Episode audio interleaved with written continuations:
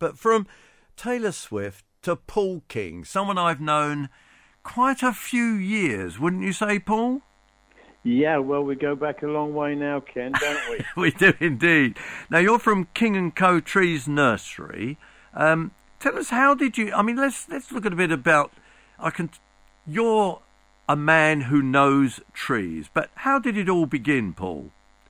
Well, I don't um, want anybody to think I'm an expert on gardening because I'm not, Ken. But you know, trees are my subject, and it's such a massive subject that I'd need another lifetime to get round it all. To be honest, I'm still learning something every day. I think we all do, don't we, Paul? Yeah. So what? But what? What happened was I Yeah.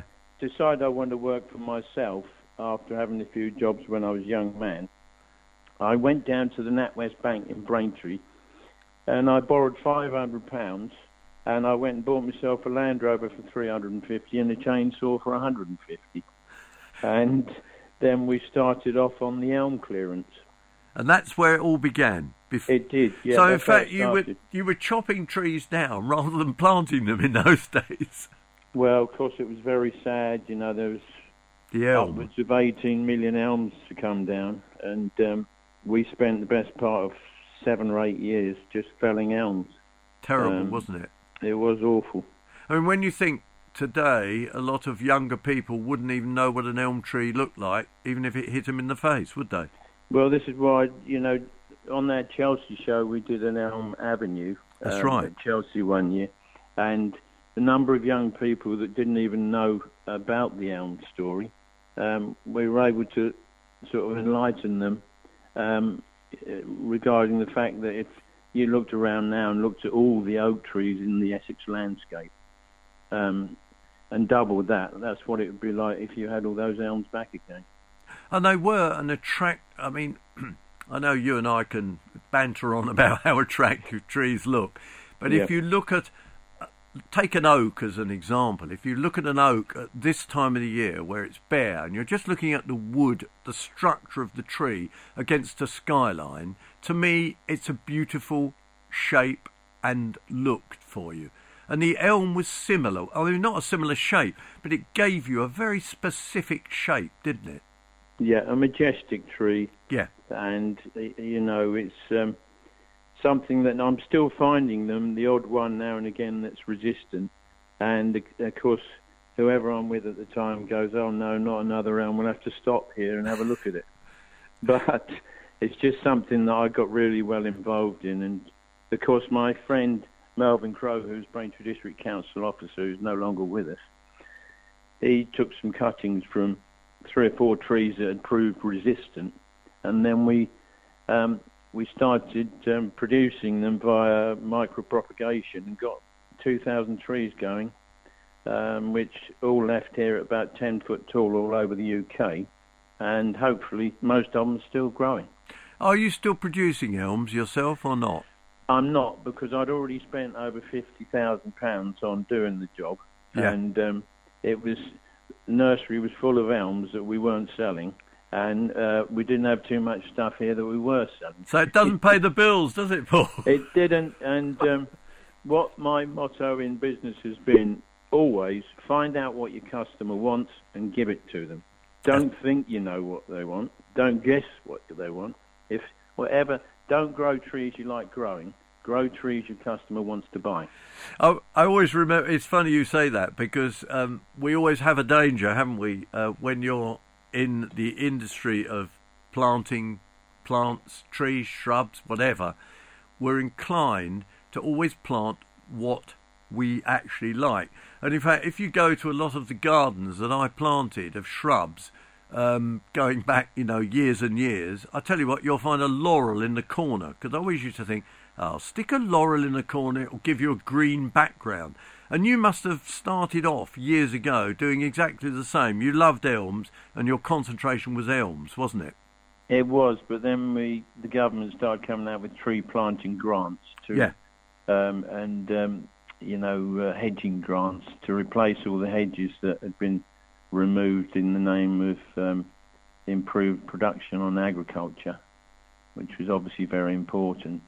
And then we got into the um, planting and um, growing then, and now we're doing sort of 250,000 bare root hedging plants every year. Hedging, And- hedging is very important, isn't it? Yeah. Particularly. Yeah, it, this link between, um, for for the animals and the wildlife um, that can be created by inserting a hedge between two big covers. Uh, very important. So, in fact, um, are there still grants available for planting hedging or not, or have they gone? They are, and they're in fact um, that's the topic of the day at the moment. Um, they're they're getting a lot bigger. You know, farmers now can get 23 pounds a linear meter um, for planting hedgerows, which is a bit more than it actually costs, I think. And um, I think that in itself, from DEFRA, is um, is going to actually bump things up considerably. I mean, if you look back, and uh, I think it was on Countryfile the other day, they were looking at hedging, and they were saying how you know how much hedging is now back in the UK. When you think that you can remember it when they were ripping it all out, can't you? Well, yeah, in the 60s they Yep. were certainly doing that and all the land drainage that went with it. But um, the the the main thing is that um, um, you know we- we've gone from doing landscape schemes um, ourselves. You know, we did Stansted Airport railway from the terminal to the main line, Yeah. the Braintree bypass, Sizewell Power Station, the golf clubs. You know, Gosfield Lake Golf Club um, Eric Hobbs over at um, the Essex, Burnham, Forrester Park. You know, we went through all that and then ended up just doing um, our nursery business because it, it sort of burgeoned and took over everything. Yeah, that's the danger, isn't it? And it's back to you've got to give the customer what they want, haven't you? But just before that, you know, we were talking about elm and we've we've got oak problems. What about ash dieback? Because we don't hear much about ash dieback today, do we? Right, and there's been a lot of research done in France, um, and we, we've now, you know, as a, a an industry, we now think that about 10%, 10 to 20% of ash trees have got resistance, and that's being borne out by time, um, and uh, you know, a lot of the older um, ash trees seem to do, seem to be surviving. So So, that- it's not not as bad as we first thought, but still a problem. And then we got we got oak problems. The main problem with oak is oak processionary moth, That's right. or what we now term it as OPM, and uh, it was something that was brought back into the UK by um, I think it was someone on a, a plant hunting expedition from Kew, and it broke out at Kew, and my my old friend over there who was the lead arboriculturalist was shouting about it for five or six years beforehand um, and dealing with these nets of these horrible processionary caterpillars. They're nasty, aren't they? Yeah, but of course the government, as usual, um, were a little bit slow on the uptake, and it broke out into London, and now we've got it.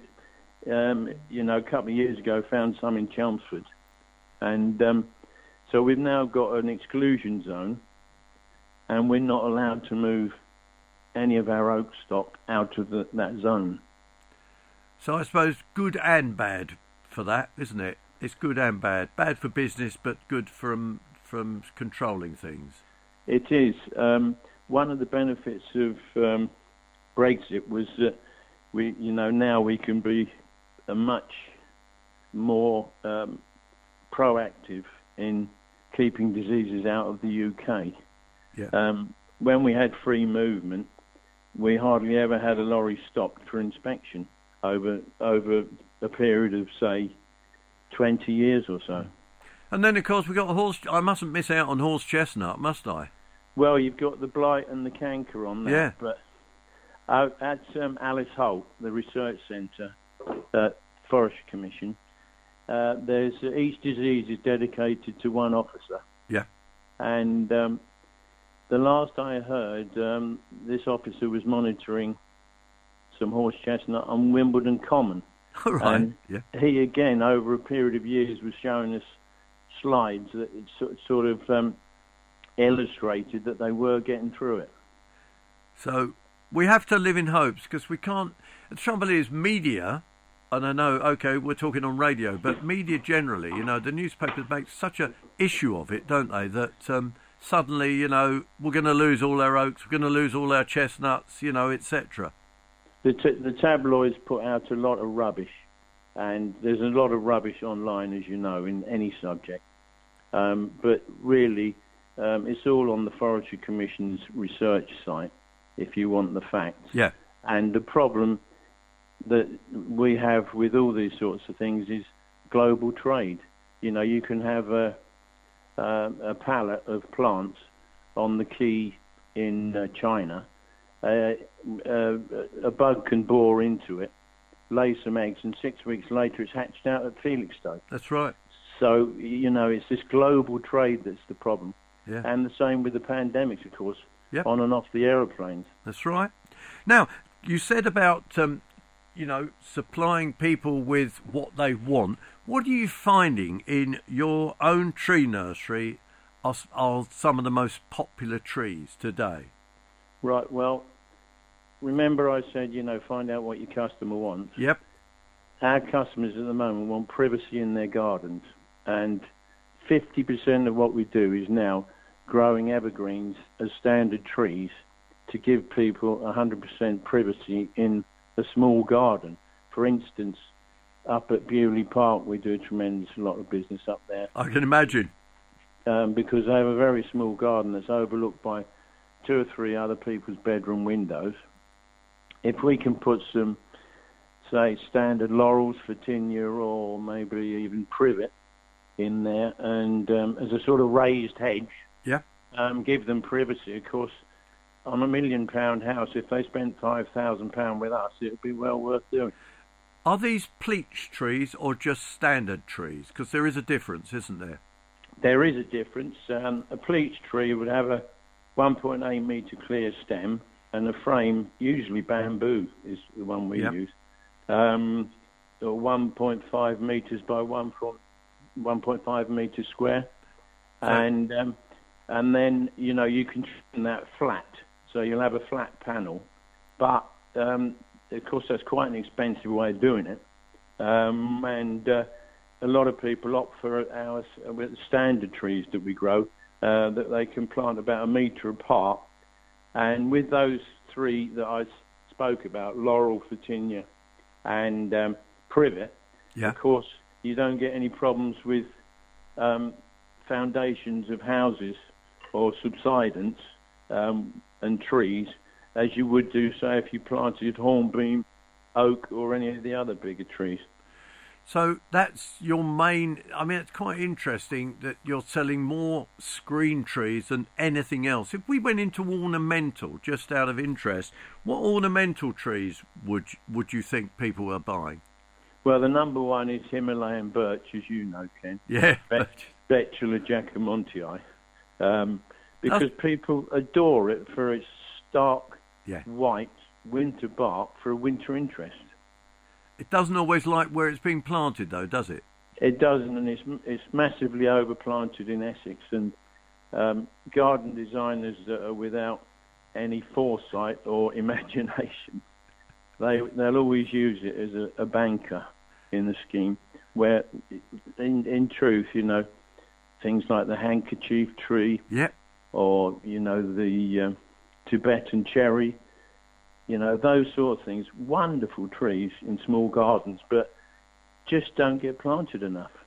And it is a shame, isn't it, that we we get dictated to a certain degree by. We're back to media again. You've got magazines, television, and designers all going down in some ways the same route, aren't we?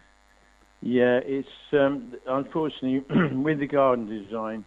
I think you know a lot of of the, the those particular people um, are hunting celebrity at, at Chelsea, for example, instead of actually coming up with something practical. You know, we did. I don't know whether you remember when we did the Formula One pit scene in Topiary at Yep. Chelsea Yes, I remember that. Yeah. and uh, we collaborated with um, with the Williams Formula One team, and Frank Williams came to the press day with me, and we were able to sort of demonstrate that there was a lot of fun in in um, plants and producing plants and gardening, and it doesn't have to be you know the, a staid sort of um, discipline. You know, you can create anything with plants, even a Formula One car, and all the pit crew to go with them. Well, you've had a lot of fun over a lot of years, and uh, I know we've known each other a lot of time. But uh, let's just go back to information on how people can find you, Paul. So it's King's Company, it's King and Co. It's- Trees it's Nursery. King and Co. It's King and Co. The Tree Nursery Limited. Right. Is the name. So if you go to www.kingco k i n g c o dot co dot uk, that's kingco.co.uk. Yep. It's all on there, and we can supply anything uh, up to five meters long, tree-wise, anywhere in the UK, overnight service. That's very good indeed, and something to be hailed, I reckon, as a great success. Well, you're only up at Rayne. You're quite a local company for people around this area. And uh, Paul, it has been lovely to talk to you. And we'll just remind people that's Kings and Co. Is that right? King and Co. King and Co. King and Co. The Tree Nursery at Rayne. Thank you very much indeed, Paul. Thank you very much. And we now Lovely listen. talking to you, Ken.